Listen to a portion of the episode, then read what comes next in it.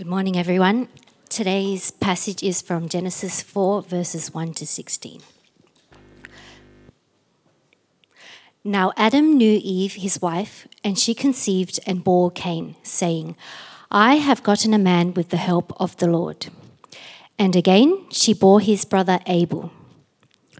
Now Abel was a keeper of sheep, and Cain a worker of the ground.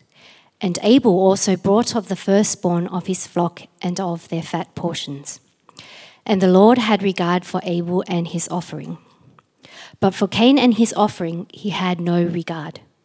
So Cain was very angry, and his face fell.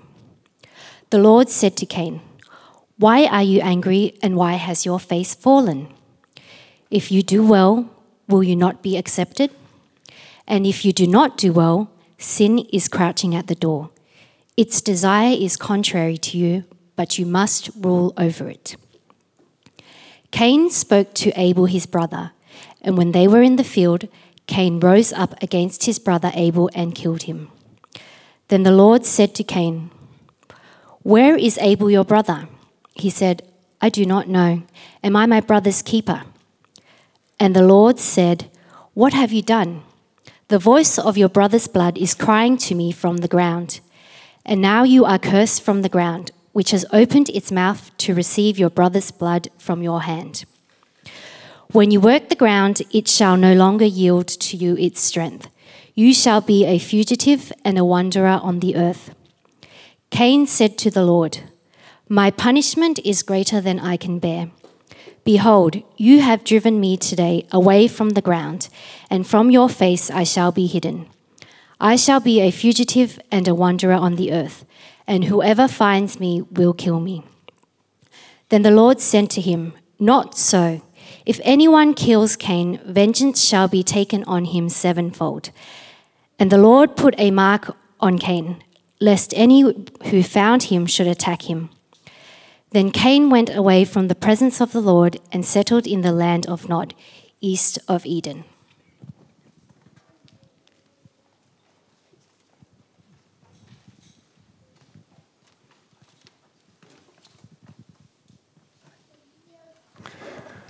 Thanks, Alicia. Good morning, everyone. Good to see you today.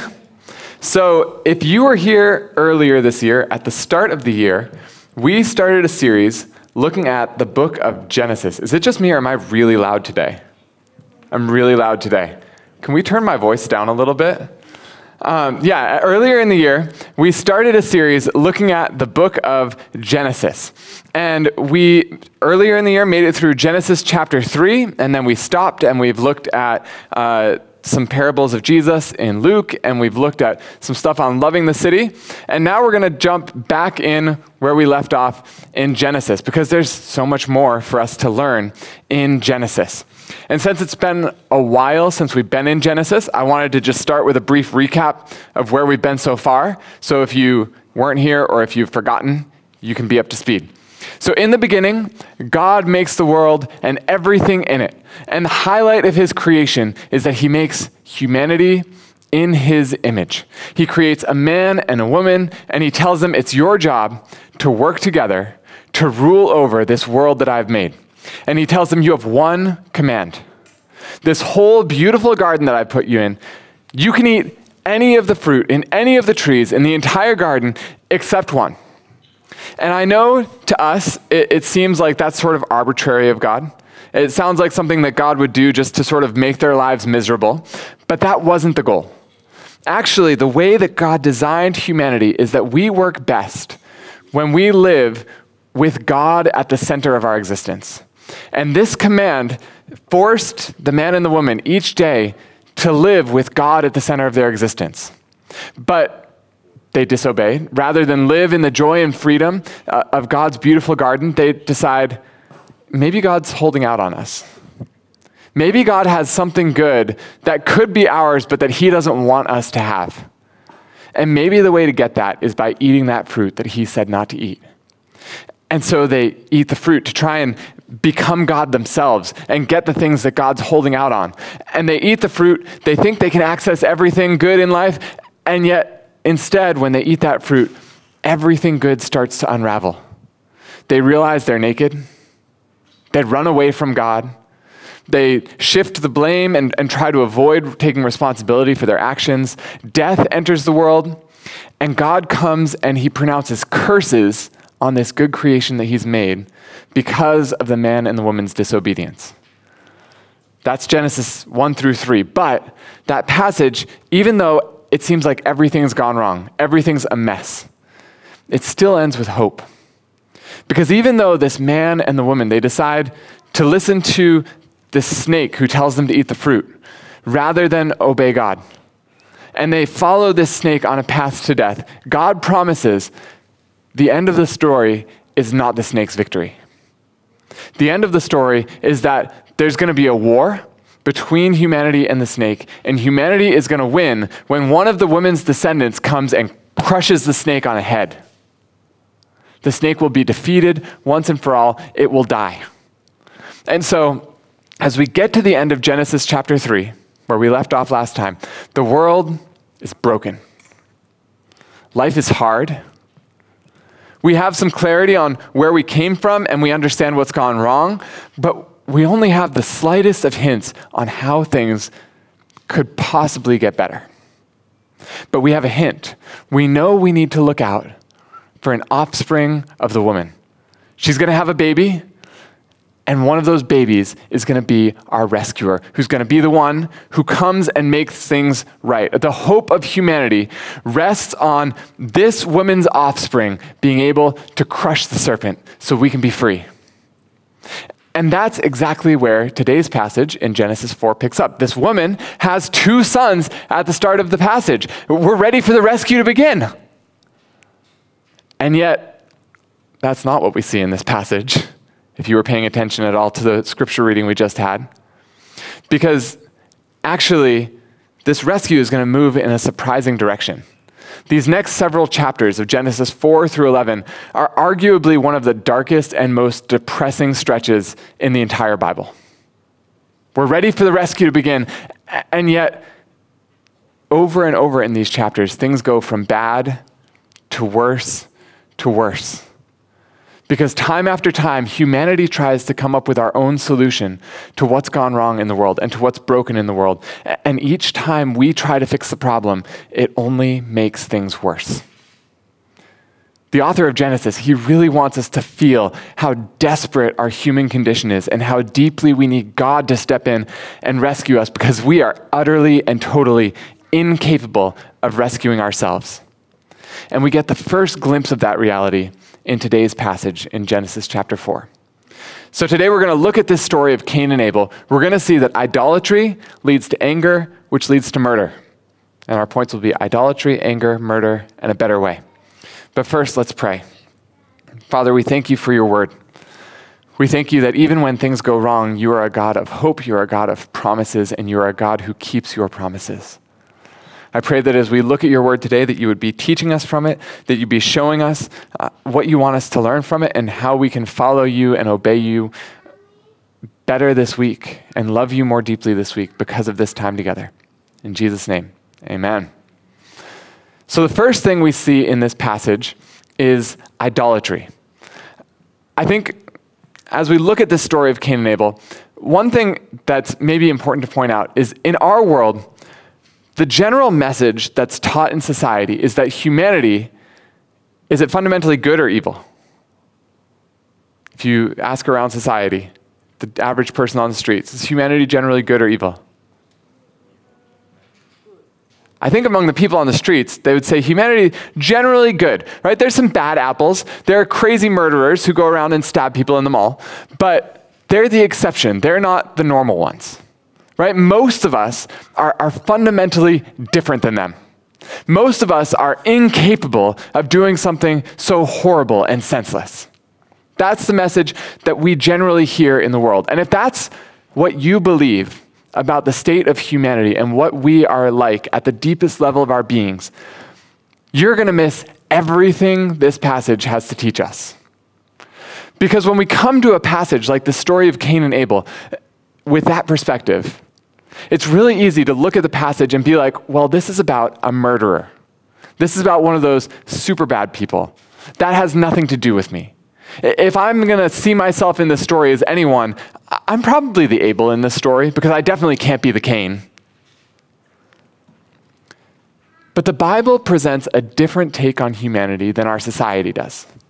It says that at the core, yes, there is a level of goodness inside all of us because we're made in God's image. We have some level of goodness that God has hardwired into us. And yet, all of us are bearing that image in a broken or distorted way.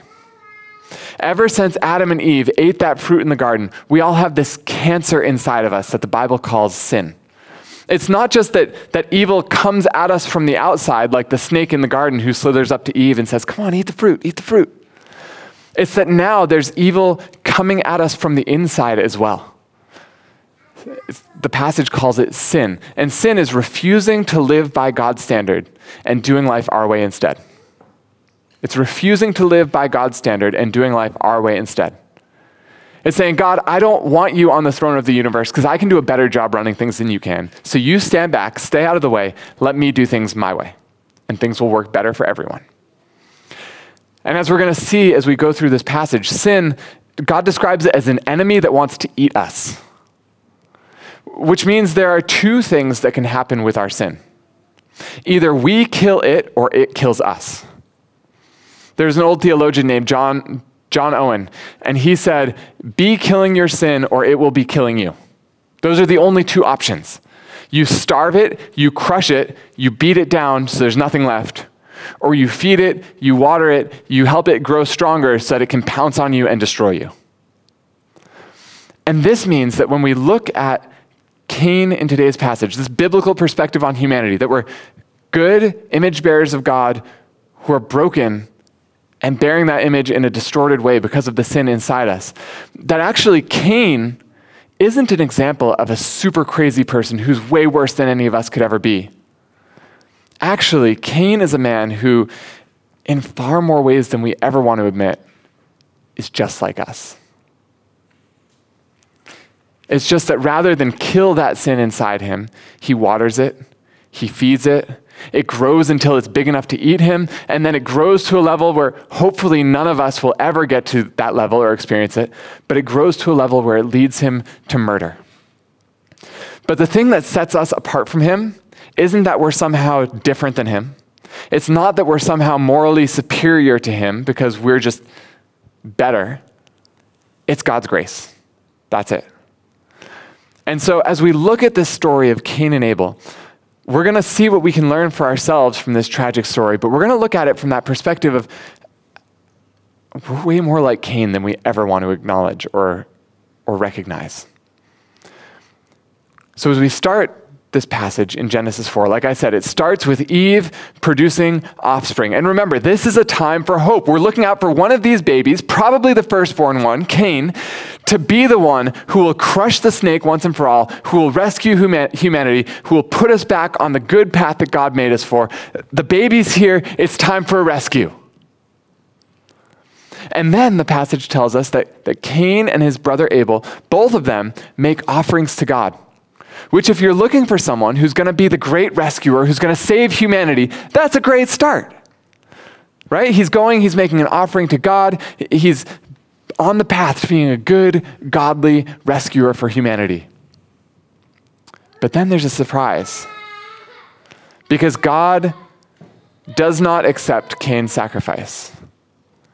It says that God has regard for Abel's sacrifice, but not for Cain's. Cain, the one that we're expecting to be the rescuer, has just hit a bump in the road. And maybe he'll course correct, or, or maybe actually Abel's the one that we should be looking to for rescue.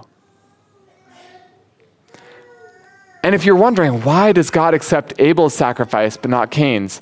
Actually, the passage gives us a hint as to that.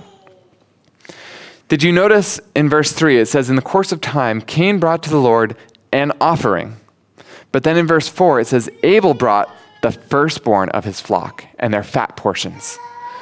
The firstborn is the best of the animals. The fat portions are the best part of the best animal.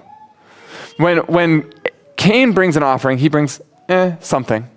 When Abel brings something to God, he brings his absolute best. Cain brings something less, and God says that's not good enough. And the passage doesn't tell us why they brought these offerings in the first place, but we do have a hint of what Cain was trying to accomplish by the offering. See, after they make the offerings, Cain's offering is rejected because he didn't bring God his best. He's angry, he's upset, and God comes and God has a conversation with him to try and set him on the right path. And God says, Why are you angry? Why has your face fallen? If you do well, will you not be accepted? Now, the Hebrew word translated accepted right there, usually when it appears in our Bible, it's actually translated as something like dignity or majesty or being lifted up. It's a word that refers to someone being lifted up to have a high status. So it sounds from this conversation like what Cain really wants in this whole process of making an offering is that he wants status. He wants to be the kind of person that when he walks down the street and people see him walking down the street, they look at him and they think, that Cain, he's really someone. He wants to be the type of person that when he looks out at everyone around him, he knows, oh, I'm so much better than them. He wants to be the type of person that when he thinks about God thinking about Cain, he's like, man, when God thinks about Cain, I put a smile on his face. That's what he wants in life. It's the thing that gets him out of bed in the morning. God himself, take it or leave it. As long as I can get this status, that's the really important thing. I want to be lifted up. I want to be majestic. I want to be dignified. Cain has his deepest hope and joy and confidence in his heart that place that should belong to God alone, is actually filled by a desire for status. So when I say that Cain has an idol, that's what I'm talking about. He's looking to something other than God to get him through the day. He's put something other than God at the, the deepest center of his being, of what he's pursuing. And this idol, this desire for status, on some level is what led him to make that offering to God. Apparently, he thought by bringing this offering to God, God's going to accept me. God's going to give me his stamp of approval. My status in life will increase because I've done something good for God. But there's a problem. See, when, when our true, deepest goal in life is to be liked and respected and lifted up and to have status, there's a limit to what we're going to be willing to give God. We can't give him our very best. Because actually, having the best things is part of what makes us likable and respectable and gives us status. Part of how we know we're better than everyone else is because we have better stuff than them. And, and, I can't give that stuff up because then I'm actually sacrificing the status that I'm trying to get by giving it up. And the reality is true whether the thing you want is status or whether it's something else. If the thing you really, really want in life, the thing that controls your heart on a day to day basis, is something other than God, you're never going to be free to give God your absolute best. If your heart at the deepest level is controlled by something other than God, you're never going to be free to give God your absolute best. So Cain comes, he makes an offering to God, but it's something less than his best, and God is not okay with it. And that leaves Cain angry and sad. And so far, doesn't Cain seem like a totally normal, relatable person? You can think of people that, have, that you know who do this, who seek their deepest identity in life from something other than God. I mean, if we're honest, we all do this ourselves, right? the default state of our hearts is to turn to things other than God for our deepest hope and security and joy. It's to believe that the thing I really need to be who I want to be is something other than God. Whether you're a Christian or not, all of us do this in some way, shape, or form. And, and, maybe you're just like Cain. The thing you want is status. I want people to like me and respect me and accept me. I want to be able to walk down the street or look in the mirror and know that I'm someone great. Maybe you're a little bit different. Maybe for you, it's security. You know, I, I want to know my future is provided for. I want to know that I have ways to stay safe and have enough even if everything else goes wrong in life. And if I have that, I know I'm okay. Maybe it's having power. If I can tell other people what to do and have them do it, I know I'm somebody. Maybe it's comfort. If I have things going exactly the way I want them to go in life, then I'm okay. I'm all set. Regardless of your idol of choice, the default state of all our hearts is just like Cain to rely on those things rather than God to help us know we're enough. It's to count on those things rather than God to get us through the day. And just like Cain, when our true hope is in any of these things, and we're trying to worship the real God, our worship is going to be half hearted at best. Because at best, God is a means to getting the other things we really want. And at worst, God is an obstacle to us getting the other things we really want. But at the end of the day, it's not God that we really want, it's these other things. And just like Cain, when we don't get these things we want in life, it leaves us angry and sad. Which brings us to our second point anger. See, when, when God doesn't accept Cain's sacrifice, verse 5 tells us that Cain becomes angry. And that points us to a universal truth in life. It doesn't matter what your idol is, what your idol of choice is, when you don't get what you think you deserve from it, you become angry and sad. If you heard me listing out those different things like power and security and status and comfort that different people choose as idols, you're like, I don't even know which one is mine. First, it's probably multiple, because that's the reality of the human heart. We turn to many different things to get us through the day. But second, one of the best tests to figure it out is just ask yourself, what makes me really angry? Because the things that make you really angry show what you are counting on. Our anger comes from feeling like someone has violated or threatened our idols of choice, or feeling like our idols have let us down. I mean, one of my idols of choice is comfort. And I know this because when I am trying to do an activity that I enjoy, that, that makes me feel good, and my children walk in and they just start jumping on me and I can't read my book, or they turn off the electricity and I can't play the guitar through the amp anymore. I get really angry at them because I just want to be comfortable. I want to have things go my way. The, the idol of comfort has been threatened or violated by my children, and I'm angry because of it. We get angry when our idols are violated or, or threatened or when they let us down. And again, we can see that Cain is not that different from any of us. His idol let him down, he got angry. That's a normal human response to that situation. And in an amazing step of grace, God comes and he has a conversation with Cain to try and get him back on the right track. Which, by the way, has anyone in here ever had this thought or this feeling like, if God really wants me to live for Him and obey Him and do what He calls me to do in life, if He would just show up and have a conversation with me and tell me He's real and tell me what He wants me to do in life, I would do it and I'd be all set. I know no one's putting their hands up, but I see it in your faces. We've all had that thought, right? This passage tells us that's not true at all because God shows up. He tells Cain, Here's exactly what I want you to do. And how does Cain respond? He kills his brother anyway, right? Having a conversation with God is not going to make us obey if we're not obeying already. But God shows up and he says to Cain, Why are you angry? Why are you sad? And God essentially says, You know the right thing to do in this situation. You know what I'm expecting in your sacrifice. You know what it will take for me to accept your offering and for you to be lifted up. Which is really interesting, isn't it? Like, God doesn't step in and say, like, hey, Cain, I know you had no idea what I was expecting of you, so let me just spell it out for you. No, he, he says, hey, you know the right thing to do. Just do it and you'll be okay.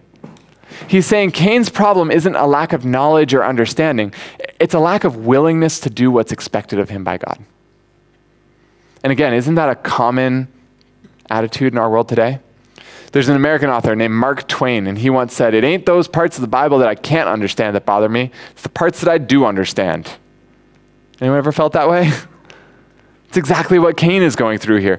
The problem isn't that God's word is too confusing. I don't really know what he wants from me. The problem is I know what he wants from me and I don't like it. I don't want to do the things that he wants me to do. Again, Isn't Cain just like us? And God continues his speech to Cain, essentially saying, You know the right thing to do. Do it and you'll be all set. But if you don't do it, you need to recognize you have an enemy. And your enemy wants to destroy you. It's crouching at your door like a tiger just waiting to pounce on you as soon as you open up. So fight it with everything you have, Cain, because if you don't, it will kill you. Every time you and I face temptation to put something else other than God as the first thing we're pursuing in life, there's a battle going on. Our enemy, sin, it's trying to gain a foothold in our life so it can kill us. And God is warning us, just like He warned Cain, don't let it in. Fight it, kill it. Don't let it kill you. Turn to God's way instead. See, when, when you sense that anger that Cain felt just welling up inside of you because things aren't going your way, that's a warning bell reminding you check your heart because your enemy is creeping in without you even realizing what's going on. And if you don't stop him, he will destroy you. But of course, like we all do so often, Cain assumes that he knows better than God. So rather than listen to God, rather than obey, rather than fight this enemy, he brings his brother out to the field and he kills him. Which brings us to our next point murder.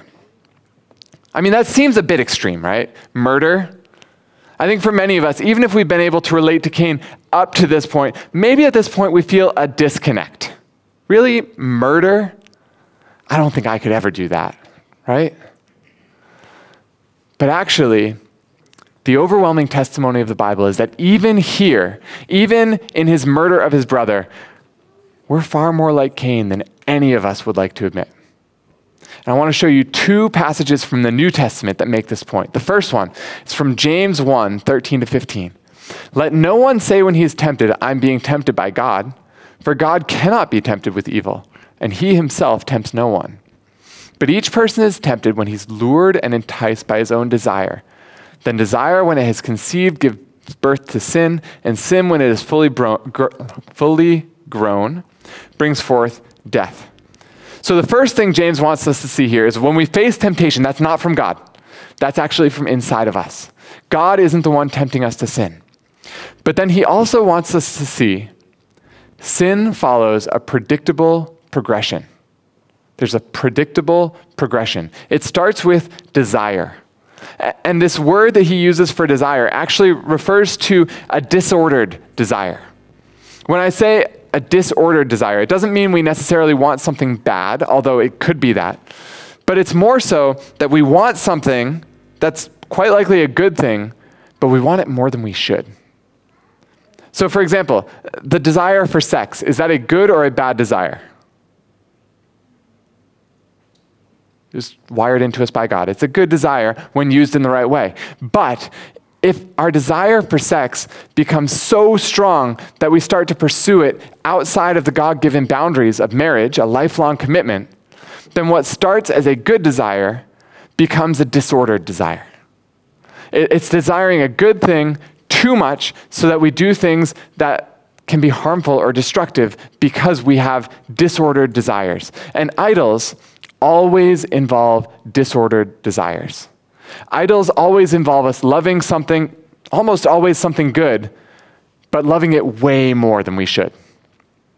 And James says if we let these disordered desires grow and, and just feed them and have room inside us to take root, it leads to sinful action, and sinful action leads to death. In the case of Cain and Abel, that was a physical death, of Cain murdering his brother. In other situations, it could be the death of a relationship because we just get so upset that we lash out at the person and we say things that tear friendships apart. In other situations, it could be the death of a reputation because we let our anger just lead us to spread nasty rumors about someone that tear down their reputation. Idolatrous desire left unchecked leads to sinful actions which lead to death. It was the pattern Cain followed, It's the universal pattern that's followed any time we give those disordered desires more space in our hearts than we give to God. We're more like Cain than we want to admit. And the second verse that I want you to look at is from 1 Corinthians 10:13. It says, "No temptation has overtaken you that is not common to man. God is faithful. He will not let you be tempted beyond your ability, but with the temptation, he will also provide the way of escape that you may be able to endure it." So again, this this verse, it's true of all of us. Our struggles, the temptations we face, they're not unique. They're common human experiences, which hopefully is a really encouraging thing for you to hear because it means when you face tough temptations, you're not the only one who's ever faced that. There are other people out there that have been through the same thing that you can talk to and find encouragement as you face this temptation. You're not alone in it. And there are other people who have overcome these temptations. So you can look to them for encouragement that God will help equip you to overcome it as well. And God gives us the strength to overcome it and escape. But here's the thing we need to recognize if all the temptations that we face as humans are common to the rest of humanity, that's true for Cain too. His desire to act on his anger through murder. It's not something that only crazy people experience. It's not only something that super, super evil people experience. It's something that, to some expe- extent, in some way, shape, or form, the average person on the street experiences. Something that, in some way, shape, or form, you and I share with him. The temptation doesn't mean he needs to act on it. It doesn't mean we need to act on it. God offers him and us a means of escape for every temptation we face. But we face the same types of temptations as Cain did. We're not that different from Cain. See, the reality is when we build our lives around things other than God, there comes a point where the only way to get what we really want in life is to take matters into our own hands. And at that moment, we can either do something to lift ourselves up, like commit fraud so we can get lots of extra money in our bank account so we can be greater, to manipulate others into doing what we want so we can advance ourselves. Or we can take action by dragging others down to our level, because then we can still be on top. But either way, the path we choose, it's a destructive one. For Cain, he chooses the path of trying to drag his brother down. Because if Cain's the only one left, then by default, he's on top.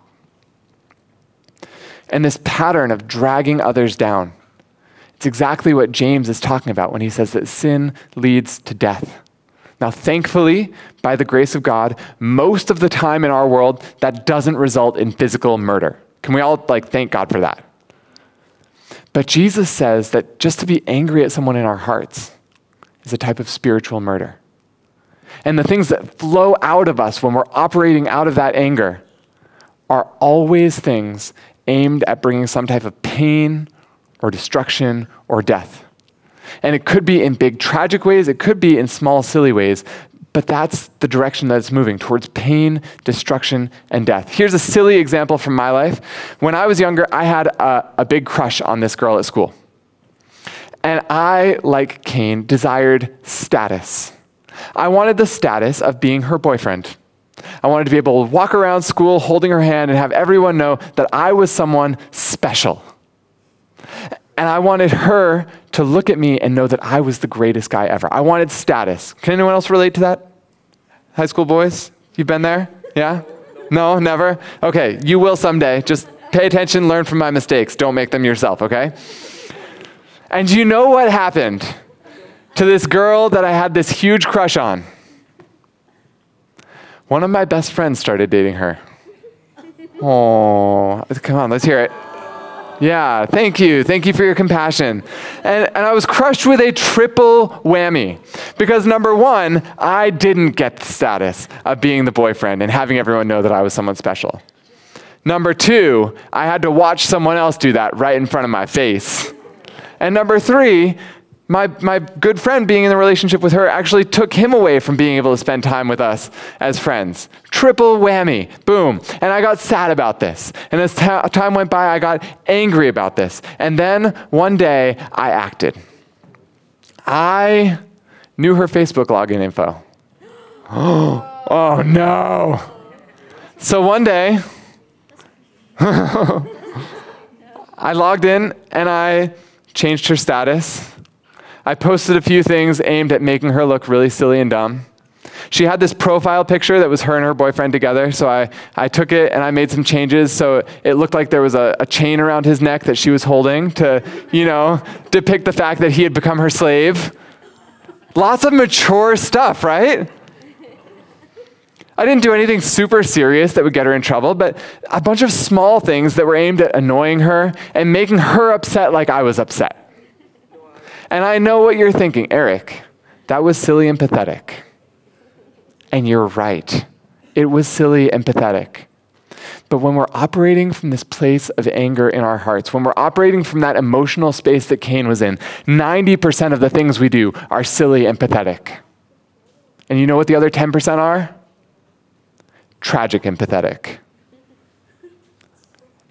It might be silly, it might be tragic. Either way, it's always pathetic.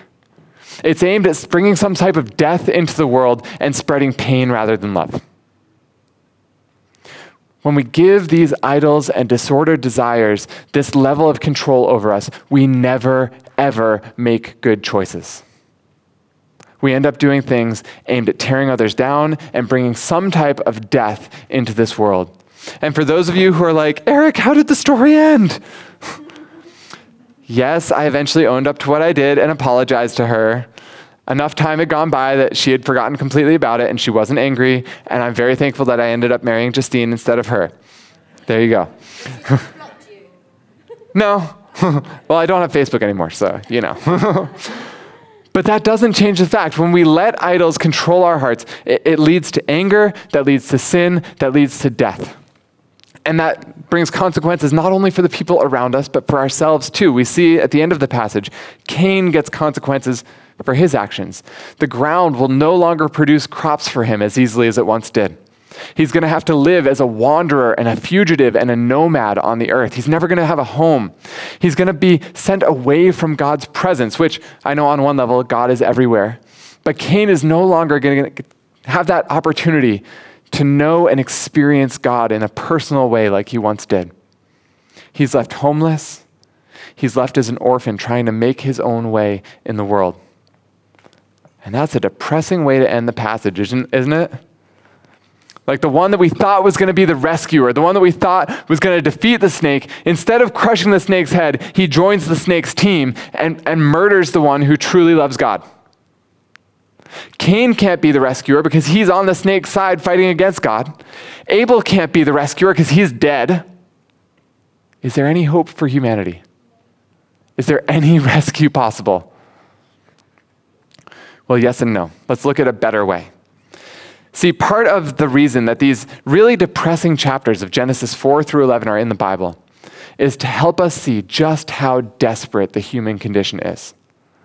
As we'll see in the coming weeks, these chapters show us over and over and over again our best solutions to this problem of sin only drive us further from God and make things worse. If there's gonna be a solution to this problem, it can't come from inside us because just like it did with Cain, the problem lives inside us. But that doesn't mean there is no solution. It just means the solution has to come from outside.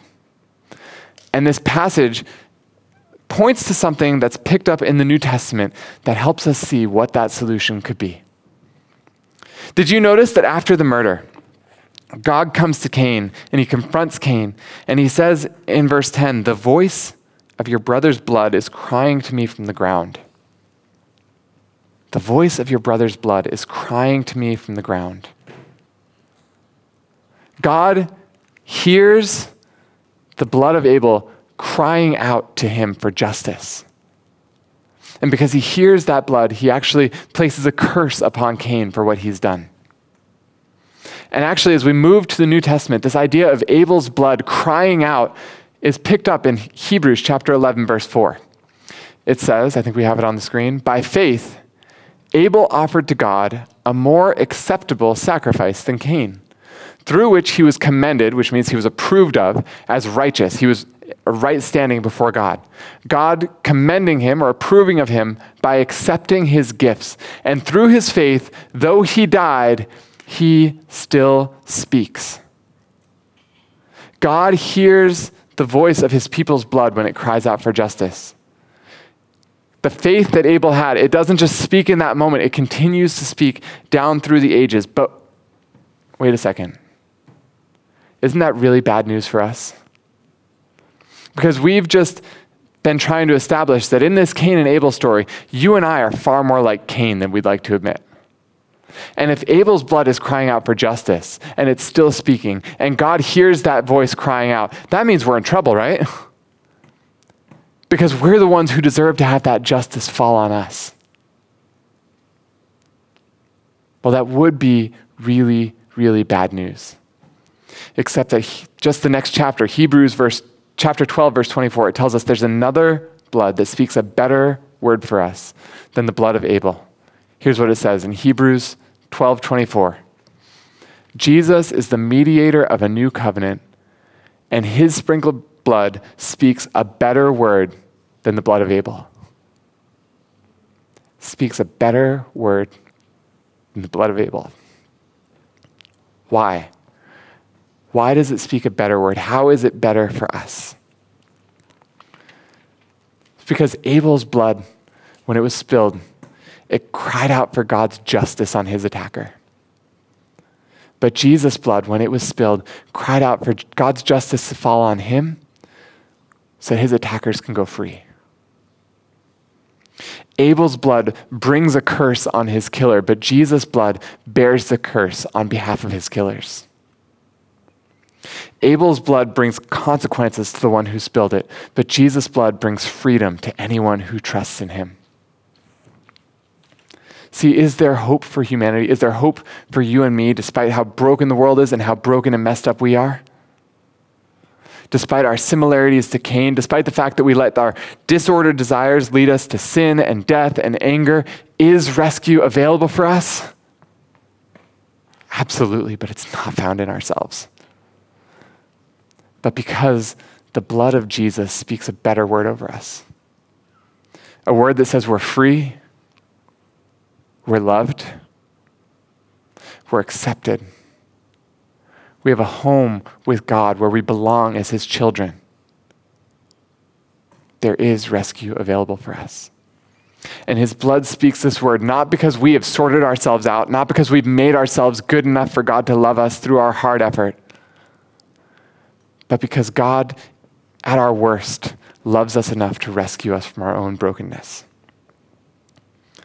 So, church, we're all far more like Cain than we'd like to admit. We have disordered desires that lead to wrong actions that lead to death. But despite how broken and messed up we are, despite how utterly unable we are to save ourselves, God hasn't given up on us.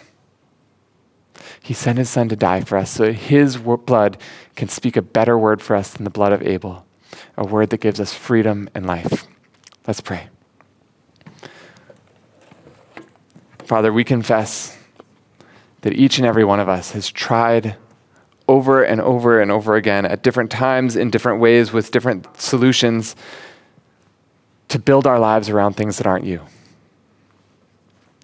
And when we do that, it leads to anger, it leads to actions that try to spread death and pain and destruction in the world rather than love.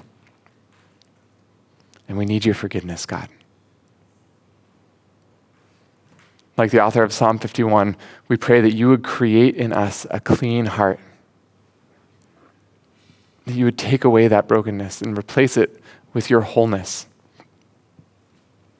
That you would help us to rely this week on this blood of Jesus that speaks a better word than the blood of Abel and help us to find our freedom in Him and build our lives around you. God, we love us. Teach us. We love you. We love us too much. It's a problem. We need to love you more. Help us to do that. In Jesus' name, amen.